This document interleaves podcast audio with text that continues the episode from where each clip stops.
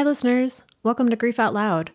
Remember the last time you tried to talk about grief and suddenly everybody left the room? Grief Out Loud is opening up this often avoided conversation because grief is hard enough without having to go through it alone. We bring you a mix of personal stories, tips for supporting children, teens, and yourself, and interviews with professionals in the grief world. Platitude and cliche free, we promise. Grief Out Loud is hosted by me, Jana Cristofero, and produced by Dougy Center, the National Grief Center for Children and Families in Portland, Oregon.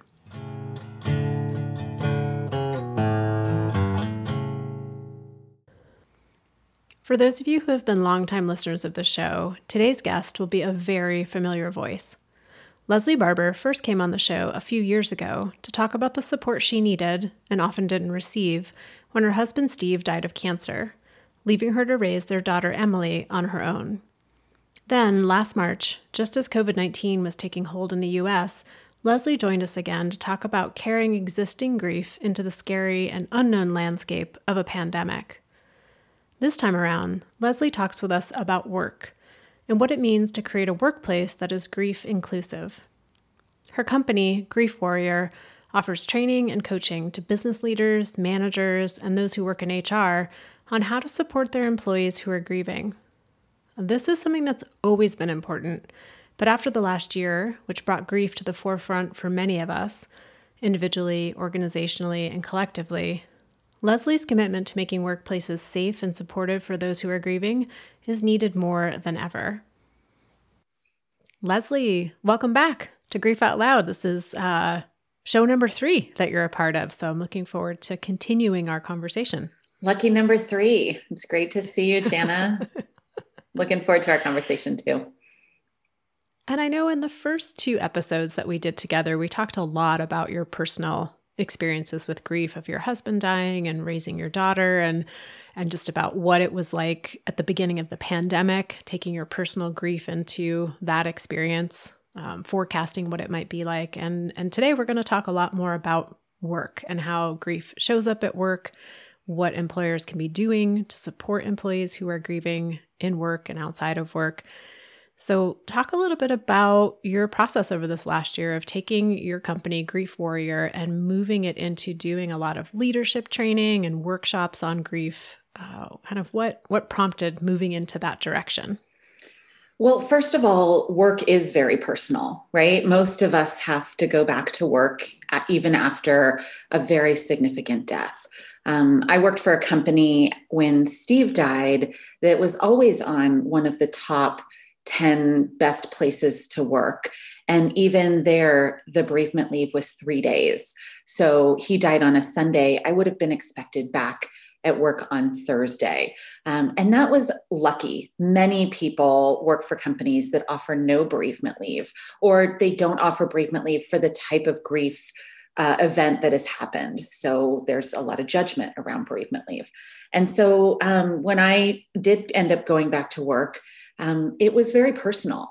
And over the last year, what I think we've seen in so many work environments is how personal work actually is. That many of us who were forced home as a result of the pandemic, suddenly we're in our living rooms or our bedrooms or our kitchens doing our work. And even though work has has always been a big part of our lives, over the pandemic, our lives and work completely merged. And when that happened, all of the um, grief that we were feeling really flooded in. And, and as it turns out, since we're human, we don't leave grief at the door when we start work. It's all a part of us so that was that's a big part of what the transition has been in in really opening up grief warrior um, you know to work it was it was always part of the plan. It accelerated when the pandemic happened and suddenly managers and leaders i was talking to were coming to our conversations and bursting into tears because they just felt like there was so much crushing weight of grief for themselves and around them in the workplace. Yeah, I know at the beginning, you know, people were saying you're not working from home, you're surviving a pandemic from home and and eventually someone said like you're not working from home, you're living at work. And I was like, yes. "Oh my gosh, that makes so much sense." And Also, recognizing that not everyone during this past year has had the capacity to work at home, but for the majority of people who have been able to do that, prior to working from home, if you did have your own personal grief, there might be some amount of commute for you to separate maybe the activators for your grief that are in your home. And then you would have that time to commute and try to package it up as much as you could before you got to work. Not that that always worked very well, but there was at least just a little bit of spacing. And now I think about you sit in your home, you turn on your computer, you log on to your Zoom meeting, you might be surrounded by photos of the person who died or things that remind you of the person who died or where you got the phone call of the person who died. And then you're trying to work too. So just not having that physical separation, I can see how that would have brought grief so much more to the forefront for managers and, and CEOs and folks in charge of companies. Oh, what's your sense of and you talked about this a little bit like why is it so important to be able to talk about grief in a work setting? Well, people are hurting. And if people are hurting and companies are full of people, then companies are full of people hurting. It's, we don't, you know, we don't, like I said earlier, leave our grief at the door when we enter the company, whether we want to or not. And you're absolutely right, as we're talking about people who were forced home to do their work. I also want to acknowledge all of the grief of everyone who was then having to still go to work in hospitals or in grocery stores or um, you know transportation. That there was a huge amount of grief coming with them as they went to their work. Um, so it's not unique to any one particular um, you know style of work we've all been carrying a huge amount of grief not only from the loss of a human, um, but the loss of a pet or the loss of normalcy or predictability.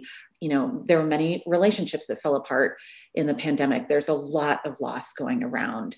Um, many companies had to close offices, they had to restructure. There were people who lost their jobs, financial instability, not to mention racial inequity um, and everything that we've gone through over the last year. So people are coming to their workplace, whether that's in their home or somewhere else, with this huge amount of grief.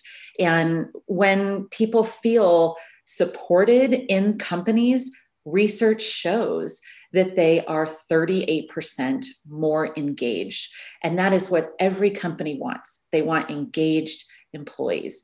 And so what we what we saw over time is that when someone comes back into the workplace and nobody knows what to say and nobody knows what to do in fact sometimes they avert their eyes or they ignore it because they think it's respectful that that griever feels instantly disengaged from a community of people that they used to feel was almost a family or at least a team right that they many of us have really good friends at work and when people can't can't talk to us about uh, the grief experience, we can instantly feel disengaged. So, although it is good humanity, it's also good business for you know leaders and managers and HR professionals to care deeply about their grieving employees and to provide the skills needed by those people's managers and leaders to be able to interact with them in a healthy way. A few years ago, this phrase started popping up of bringing your whole self to work, or we support our employees' whole selves at work. Uh, can you talk a little bit about like what does that term mean and how is it getting operationalized? Like how is that what is it it doesn't mean anything in the work environment. Well, it's definitely an HR and culture trend to talk about we want you to bring your whole self to work. And the pandemic really pressurized that because the question is well, do you really want me to bring my whole self to work? Or do you just want me to bring my joyful self and my creative self and my innovative self? But in fact, any of that negative stuff, we're going to kick you out the building and hope that you just cure yourself of that. And then don't worry, we're going to give you space and we'll be back when back we'll be here when you when you come back. Um, so the pandemic really put pressure, I think, on that statement of whole self to work. And we do joyful so well in companies, right? When somebody has um, gets engaged, we celebrate them. When somebody gets a promotion, we celebrate them. When somebody gets married, we throw them an engagement party. We do all these things at work. But when the worst of thing, you know, times happen, when somebody's loved one dies, none of us know what to do. We just are totally stumped. And that's one of the reasons I started doing this kind of work with my team with Grief Warrior was to give people the tools and the skills as managers and leaders to be able to be with people in their worst moments so that you can actually bring your whole self to work. Because just like there's beauty in winter as there is in summer, right? There is absolute beauty and strength and, and innovation and creativity that comes in the darkness of grief. We just um, don't know how to be with it and there's there's like the skills that we might need to support someone who's grief like what to say or what not to say but then there's a bigger picture of like the responsibility that leaders and managers have towards or for employees who are grieving what what do you th- what are some of those responsibilities that they have? Look i believe that the responsibility of a manager and leader is to be human to be compassionate to be courageous. And this is hard. I'm not saying this is easy for someone to be with someone. Grief is uncomfortable, it's awkward, it's um, it's messy, and in manager trainings, we're often taught right how to um, how to how to get the hurdle out of the way of the runner. We're taught how to problem solve. We're taught how to fix, and grief is not something that you can problem solve or fix, nor does it need to be at all. And so we have to shift the way that we think about managing a grieving employee um, away from let me solve the problem, let me cheer them up, or let me ignore it, or let me push them out of the building because I'm giving them quote unquote space. And instead, let me be human and actually be with them and witness this and actively listen. There are things we can do. And I believe that these are skills that should be taught to managers and leaders.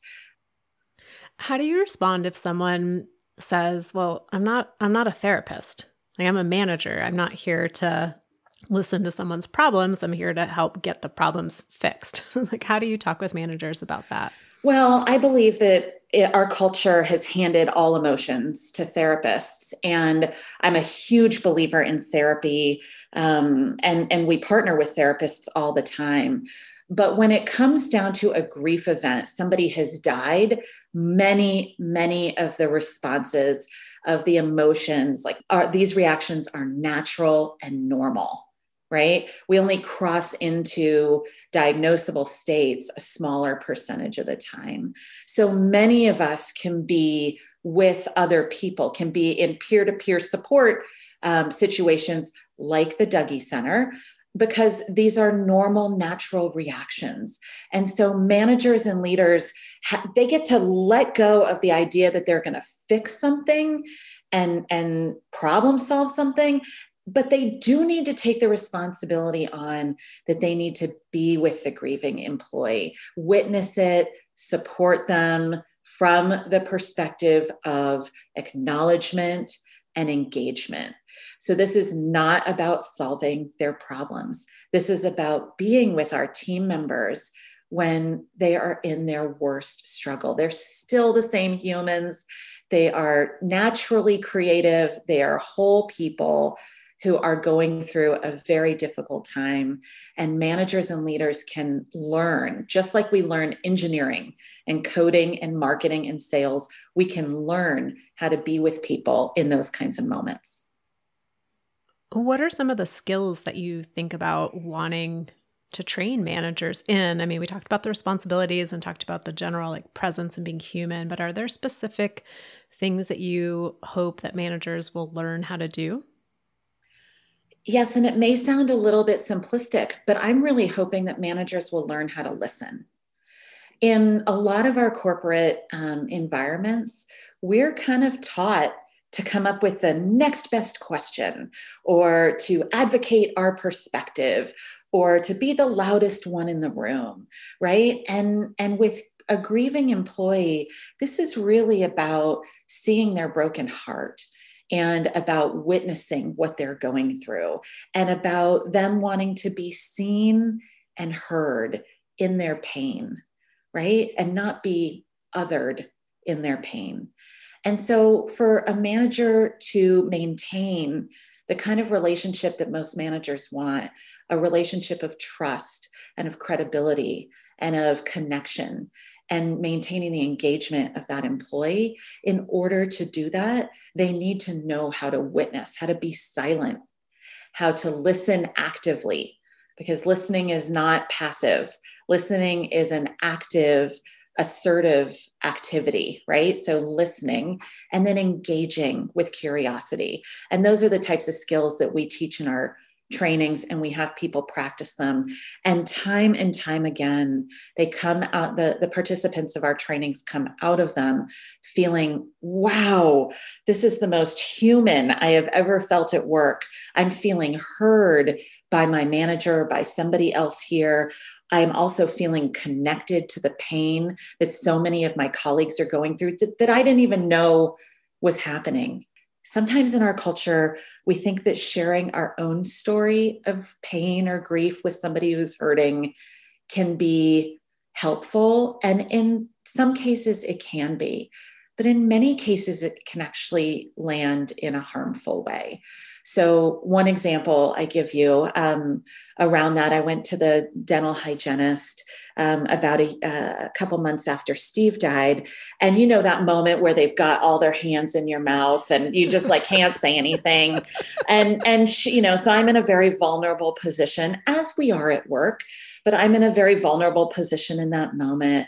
And the dental hygienist says to me, you know, my sister had stage four cancer and, you know, they told her at UCSF that she was going to die, that there was nothing more they could do by the way, my husband was being treated at UCSF.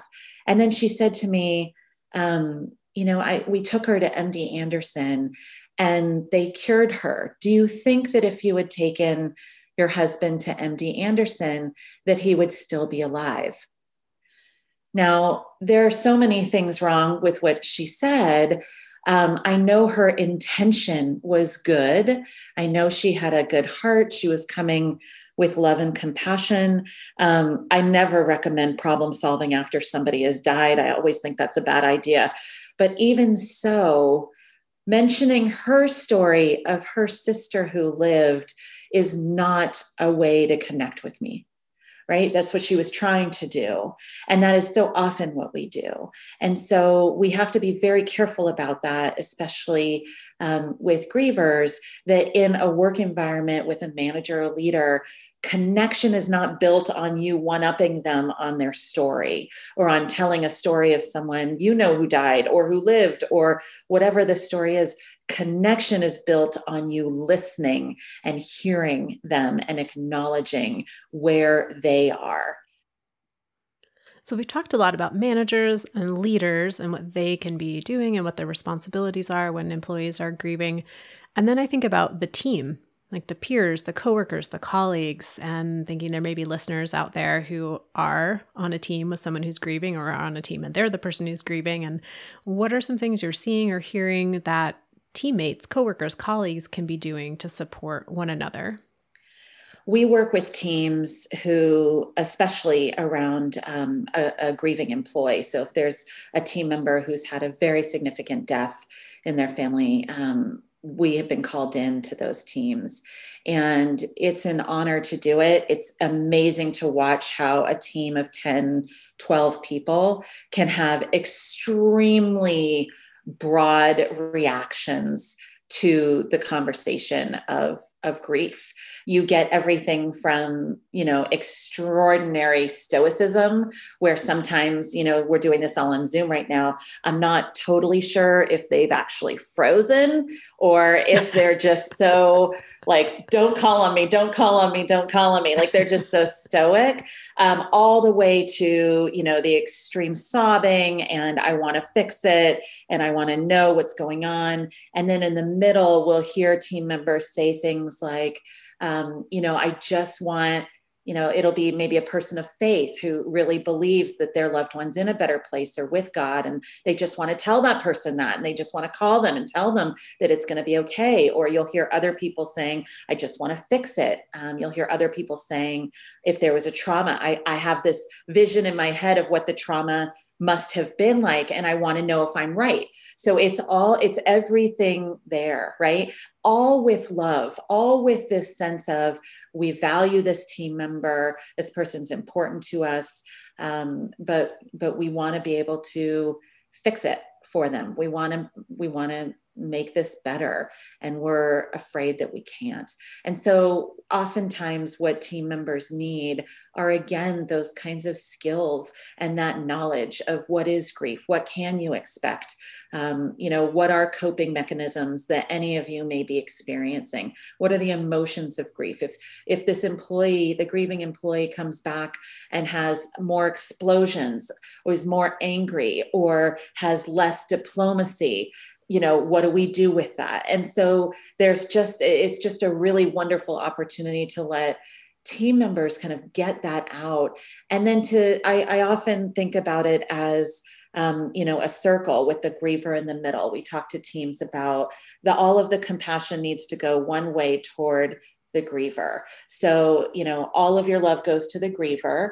And then if you need to have a conversation about what you just experienced with the griever, then you call one of the other people on this team and you talk to them about it. And you say, you know, if if I'm talking to griever Anne, um, I may call you Jana and say, wow, I was just talking to Anne and my heart is broken and I just wanted to fix it and and I need to get this out to you. Can I tell you my story that I wanted to tell Anne that I'm not going to tell Anne? And you just you just do it that way so that the griever gets to be heard and seen in their space and that we don't you know apply the the common laws of corporations which is to solve every problem. These are not problems to be solved. And so that's that's a lot of what we do with teams. I love the idea that you don't necessarily have to suppress completely whatever your own unique way of responding to people is in that you know, we all grieve differently and we all respond and support people differently, but we can have an awareness that our inclination of how we would offer support might not be the most helpful thing for the person who's grieving. So we can take that impetus to somebody else. Exactly. Here's all the advice I wanted to give, but I didn't do it to the person, but I got to just get it out of my system. Absolutely. so I really appreciate that. It's like you can redirect those impulses and not put them right on the person who's grieving. Exactly. And and I and people will say, well, so, you know, I can't stop the tears. Fine, cry that's fine. Um, what we're trying to avoid, though, is the reverse comfort that often happens for grievers, where they are then given more grief from an empathizer and they then have to carry that. And so we're trying to stop that cycle. And yes that there are other other people you can talk to or reach out to or we talk about other tools. You know i always have a red pen on my desk because sometimes i just need to scratch it out you know make a, a, a red drawing really quickly because that just for me really helps me get a lot of um, you know the anger or sadness that i may be feeling on behalf of someone else out. Um, or sometimes we suggest you know go for a walk go for a run uh, put your hand over your heart, whatever you need to be able to stay present for the griever, and then to be able to take whatever's coming up for you and and put it somewhere else with someone else. So there's always the third entity when I think about companies, particularly bigger companies, HR, human resources. And so, what, what do you see their role, HR's role in moving forward with, with bereavement support, policies, practices, procedures? Yes. So, um, the policies around bereavement in the United States are really lacking. I know there are a few companies like Facebook, for example, because of Sheryl Sandberg's experience with her husband dying, they've moved their bereavement from, you know, five days to 20 days. But there's still an assumption that you grieve for a period of time and then you're over it, right? There's still like, okay, you can have 20 days and then you come back and everything's fine. And so we do try to work with um, with companies, with HR departments to rethink how we address bereavement from a much broader perspective. There are many progressive companies out there that have taken maternity leave to paternity leave, for example. And there's uh, many companies that allow their employees to take that time anytime they want to, up to a year, for example. So instead of having to take paternity leave the first two weeks of the baby's life or six weeks or whatever it is, they are able to take it, you know, a year later or six months later. And so just giving people the flexibility, you know, also, uh, you know, modeling, role modeling, taking uh, mental wellness days, you know, giving yourself breaks, making sure that people are getting out in nature, that we're doing, you know, walking meetings. HR really needs to model that for people because so often I think HR you know some and i i have so many friends who work in hr and and there's so much goodness in their hearts but many times we think of human resources as inhuman resources. And we want you know that people want to change that. They're not even calling it hr anymore. They're calling it people and culture right? To try to shift the perception people have. And and there was no one more intensely impacted, I think, within a company over the last year than the people and culture folks. And so they've really had to up their game in how they're able to support the other people in their organization and we've worked with with groups that had no support for themselves so it's really important that hr professionals get the tools and the skills that they need in order to be able to be with all of the pain that's happening within you know the humans in their company. So we we do trainings you know focused on hr professionals as a way to really talk to them about um, about that that challenge that they have. How do they have a poker face but also have people here you know feel heard or seen? Do they really need the poker face? Times are changing. And then the grievers themselves. You know, we've talked a lot about what companies can be doing to create a supportive environment. And then you've got mm, probably the majority of our listeners are like, okay, I'm that person grieving who's in my workplace. Like, what can they do to advocate for themselves and their needs in that environment? I really want to honor that we put a burden on grievers going back into the workplace.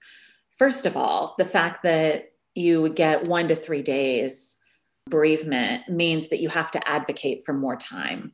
I think most people have to go back to their HR department within you know one or two days of of their person dying to try to advocate for more time that's really unfortunate um, a lot of companies also view things on a case by case basis. So the managers are all over the place in terms of their own compassion and courage and skill set for being able to navigate this with a griever.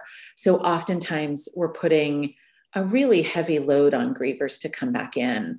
Um, so some of the things that I that I would suggest for your listeners when they are thinking about going back into work, um, consider the work environment obviously right now um, many people may be at home um, but if you're not if you're going back into a work environment what can be created for you? Could you advocate for an office with a closed door so that you have more space um, for big emotions?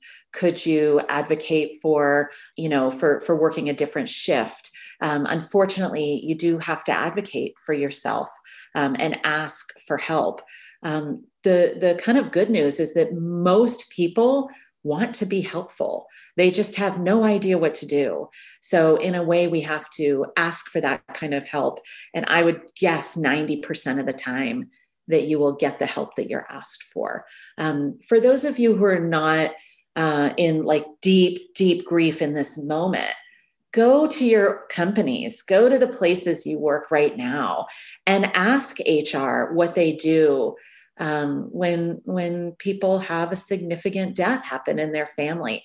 Advocate now for the next person this is going to happen to because that's what we need as grievers. We need people you know stepping up. I used to think of all my little angels that were around me after steve died. I would call gosh, I would call like, you know, State Farm because of his car and wanting to talk to them about insurance.